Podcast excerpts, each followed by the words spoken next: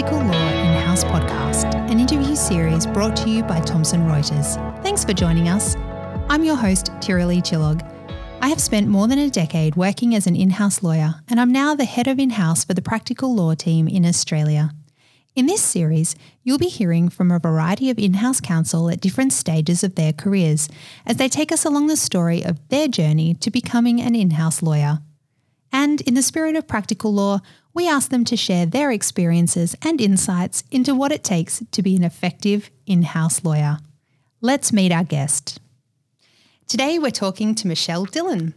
Michelle's role is the head of legal and human resources across Asia Pacific for Verifone, a US headquartered multinational corporation operating in over 150 countries and supporting over 10.3 billion commerce transactions annually. Michelle studied in the UK, has worked in Hong Kong and Australia, and has an impressive mix of private practice, consulting, and in house roles on her CV, spanning the likes of Ashurst, Qantas, and IBM, to name just a few. In her more than 25 year career, Michelle has held a variety of roles, travelled the world, and raised a family. Michelle and I go way back, having worked together for several years earlier on in our careers. Let's hear how she does it all and what she's learned along the way. Welcome to the podcast, Michelle, and thanks for being our very first interview. Thanks, Tiralee, for having me here today. Let's begin with the beginning of your career. Where and what did you study? So, Tiralee, I grew up in the UK, in England, and I went to Coventry University where I studied business law. And after completing that degree, I spent a year at Guildford, at Guildford Law School, where I completed the solicitor's final examinations. So, from finishing your studies in the UK, what took you to Hong Kong? So I did what was very, what is very common, and took a year off to go um, traveling around the world. So I spent most of the year backpacking. Uh, six months of that I spent in Australia, and then travelled through Asia. The last stop before I went back to London to start my articles was in Hong Kong, where I was spending two weeks, but actually ended up living there for seven years. So after the two weeks, I decided Hong Kong was uh, a very interesting place to be at the time. It was booming commercially and there were a lot of opportunities. So I took that opportunity to work in one of the big London law firms there for a couple of months as a paralegal, which then turned into one year and then turned into two years articles and seven years in Hong Kong. So, Michelle, what was it like to practice in Hong Kong? It was an exciting time when I was there in the 90s. It was um, still under British rule and it was very busy and commercially uh, there was a lot of activity. So, it was a great place to gain experience from both a legal and a commercial perspective and I left Hong Kong just before the handover. Coincidentally, uh, I met my husband in Hong Kong, who is Australian, which is why I ended up back in Australia, and an opportunity arose for us to return to Australia. We're very glad to have you back here, especially talking to us today. So, Michelle, how did you make the decision to step into an in house role? It was something, Tiralee, that I had been thinking about for quite a while. I'd spent a lot of years in private practice, especially in the commercial area, and had dealt with a lot of transactional commercial deals and it was something that was of interest to me. So it was something, as I said, I had been wanting to do for quite a while. And when the opportunity arose to make the transition, I was very excited to be able to do so. And how did you make the transition from that sort of private practice, corporate, commercial background and IP to then doing IT law? So it happened almost accidentally. The opportunity that arose for me to move in house was through a um, medium sized Australian business that specialised in data centres. And um, as, as a result, I joined them because it was something that would be of interest, but also, to be perfectly honest, fitted into where I was at that stage in my life, having had four years out of the profession, having had a couple of children. So it seemed to to fit, and uh, how I made the transition was by being flexible, and I think that that is the theme that you'll hear through discussions with me. That I think the key to success in um, the professional world these days as a lawyer is to be flexible in your um, commercial uh, relationships, your professional relationships, and ability to adapt to your different surroundings, which aren't always the traditional law firm surroundings these days. So let's talk about the business side of things. So the, the modern general counsel is required to have a high degree of business acumen. So how have you developed that skill over time? Through relationships how you actually get access within the business to the meetings, to the people, to the conversations that will teach you and provide you with the business acumen is to have the relationships where the business actually wants the lawyer in the meeting. Mm-hmm. And to be able to do that, you need to develop good relationships where you're not only seen just as a lawyer, but also as a true business partner and trusted advisor. And so, how do you? I think you and I have both seen this. So, how do you, how do you engage with the business? How do you build that trust with them?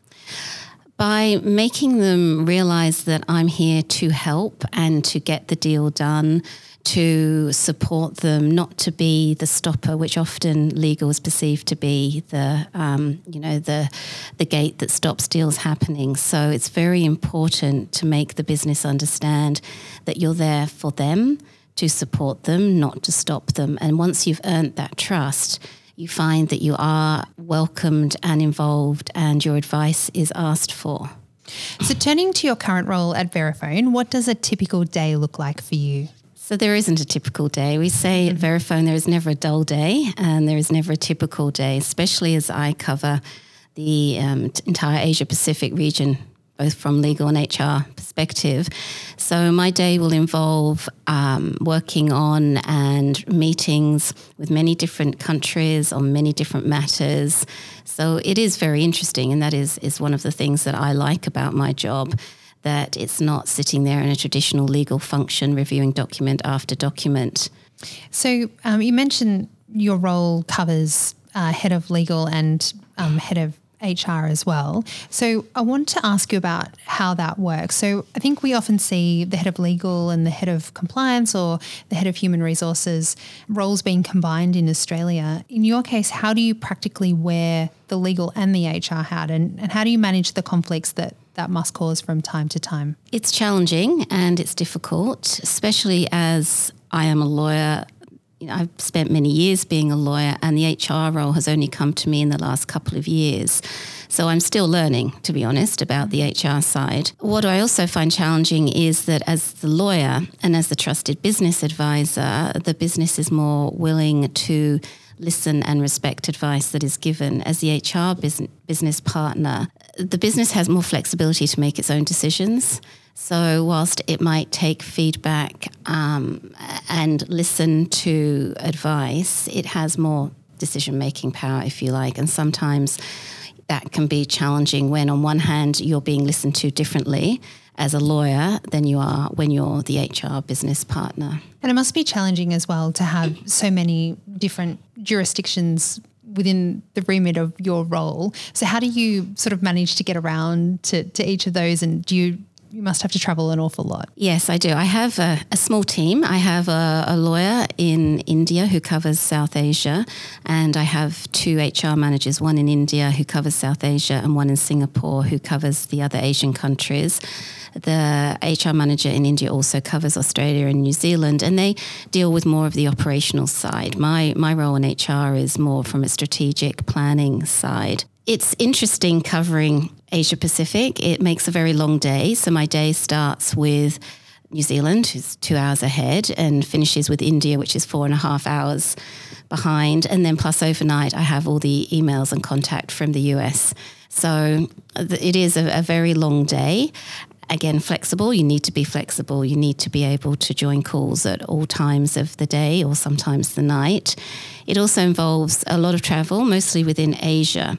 I think the key to that, though, is I, I admit I enjoy my travel. A lot of people say they don't, but that is because I make sure that the travel is um, not just about work, it's also about fun and developing relationships within the business.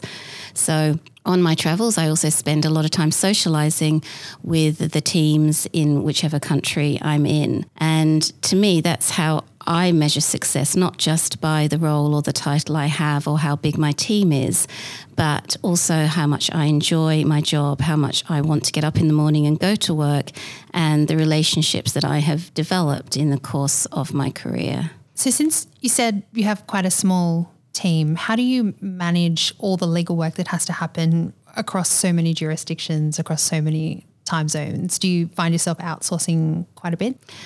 I try not to outsource too much as we do have a global budget for that and are measured on it. However, there are certain circumstances where I do have to outsource. So for the from the commercial side for the deals, it's like a lot of the major US companies that's all han- handled in-house.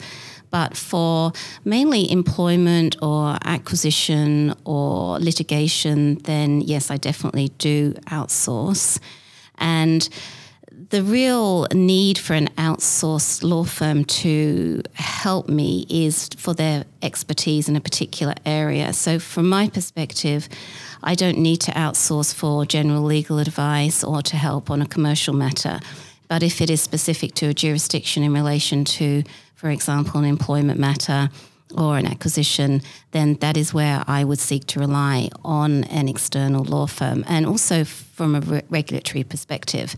So, where we're looking at setting up a new part of the business or a new service that will be governed by financial regulations, for example, that's when I would look for that expertise from an external law firm. Needs, sorry, needs to be somebody who is is a genuine expert and is known within the profession for having that expertise. And how do you choose which firm you're going to brief? What what is it that you look for when you're briefing out work? We have a global arrangement. Um, so the first starting point is to go to that firm. However, if, for example, I'm looking for specific reg- regulatory advice, I will look to another firm which is well known in the industry for providing that advice even saying that, if I do use the law firm, which is part of our global arrangement, I do have the freedom, if I'm not particularly happy with uh, the advice I'm given, to look elsewhere. And are there any specific attributes that you look for in external counsel? So, when I'm choosing the external counsel, I'm looking for lawyers that are commercially minded. I think these days in-house counsel don't need the war and peace. They don't need the thesis with the lengthy legal explanation. They need more of an executive summary, obviously with a certain amount of detail. So that is what I'm looking for mostly when I first engage with an external lawyer to ensure that we're on the same page, if you like, commercially. Did you know the In House Centre on Practical Law has loads of useful resources specifically for in house lawyers? From ready to use legal training presentations to workflow and approval templates to guides for managing your legal team's needs and helping them develop, you can find resources to make your work life more efficient and effective on practical law. Michelle, I want to ask you you've been a, in a very senior legal role for several years now, and you are part of the corporate executive management team for Verifone. The concept of having a seat at the table is critical for a general counsel to be in a position to actually help shape and guide the corporate client. How do you use your role and your skills to do this? Well, Terry, first of all, you actually have to get to that seat at the table, and that's not always an easy path. It comes, in my experience, again back down to relationships, being flexible and being seen as more uh, than just a lawyer who is going to be sitting at the table. So for me, I have found that through the relationships I have been given that seat, I would say I, I would like to point out that I work in a very male dominated industry. The fintech tends to be that way, especially with US companies based out of San Jose. So if you look at any of the um, corporate executive teams in most of these companies, you'll find that there's usually only one woman that sits on that team and usually holds the role of legal or HR. So here I am. Or both, both in your case, yes, yes. That's right.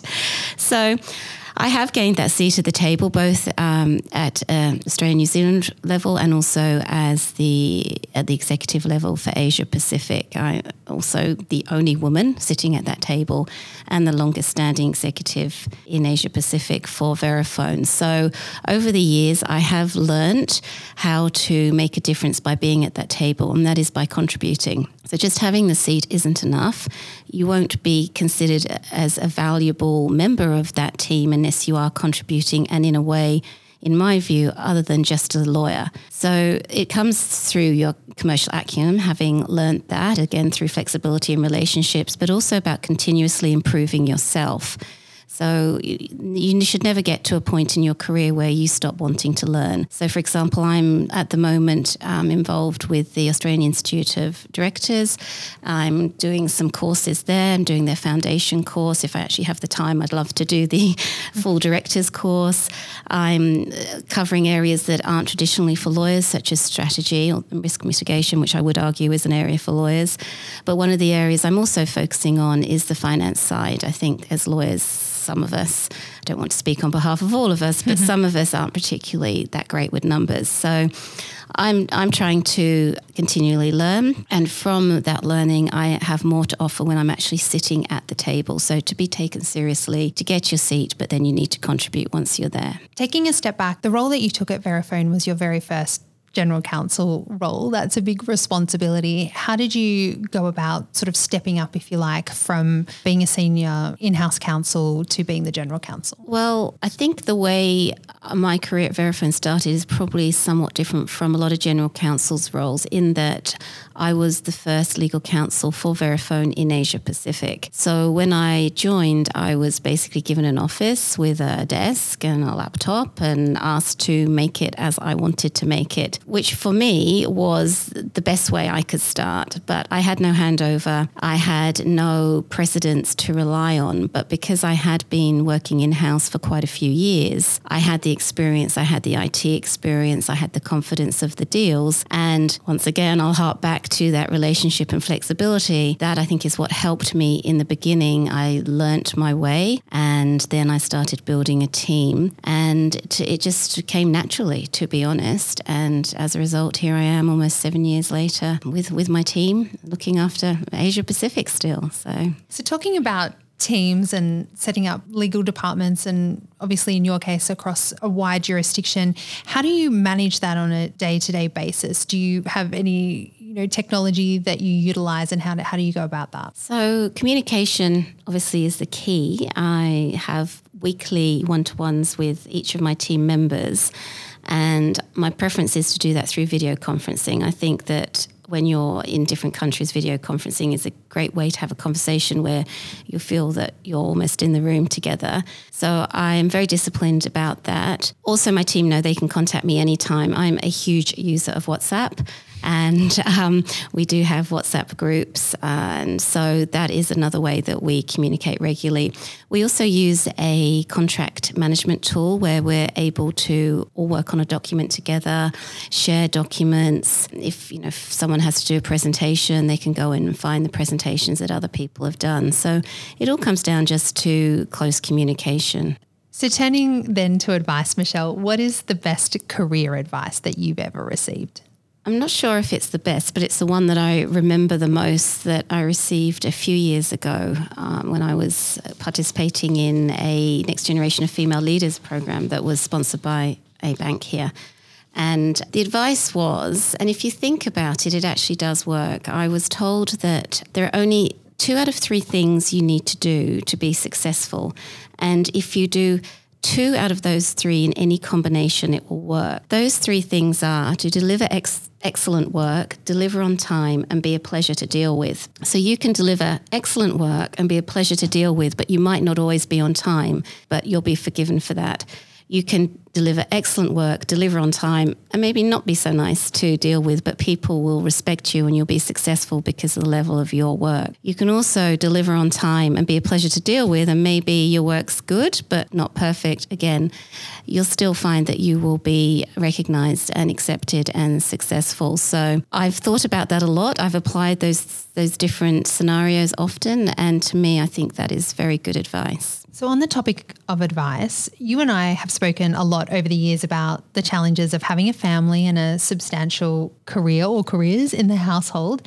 And the concept of a career break can be a scary thing for many lawyers.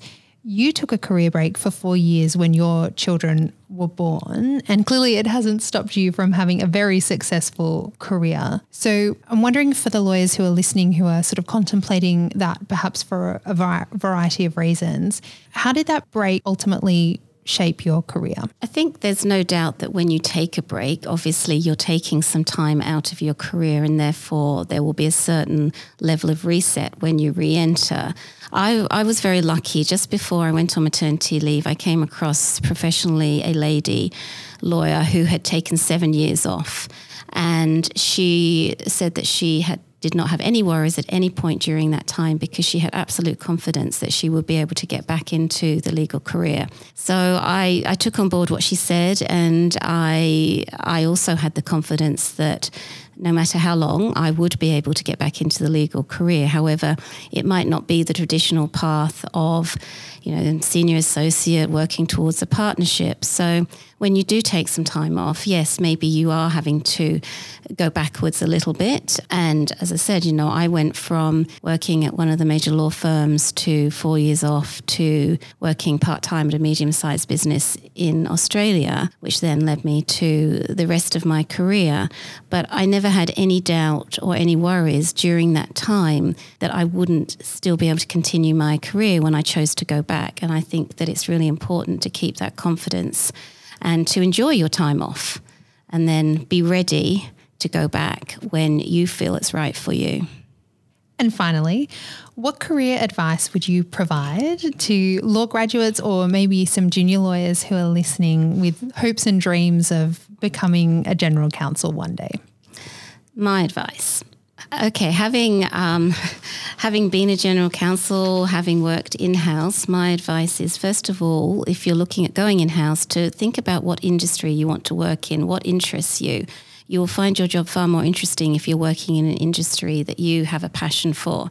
And whilst I didn't know I had a passion for IT, once I accidentally ended up in that industry, I I grew to have a passion, and IT is something that I am very passionate about. So I would urge the younger lawyers to think about what area they would like to work in and then try and find experience in that area. So for me, if I'm hiring, I will not be looking to hire an, a lawyer who has not got IT experience. So if that's the area you want to go in, try within your, your law firm to get that experience. If it's pharmaceuticals, try and find a way to get some of that experience because I think that to move into an in-house position that will allow you to progress to be a general counsel, you need to have had at least some experience in, in that industry. Michelle, we really enjoyed meeting you today and sharing your career journey. Thanks for joining us for our very first episode of the Practical Law In House podcast. If you enjoyed this episode, you can find more interviews with in house counsel over on the In House Centre at Practical Law Online. Thanks for listening and be sure to join us again next time.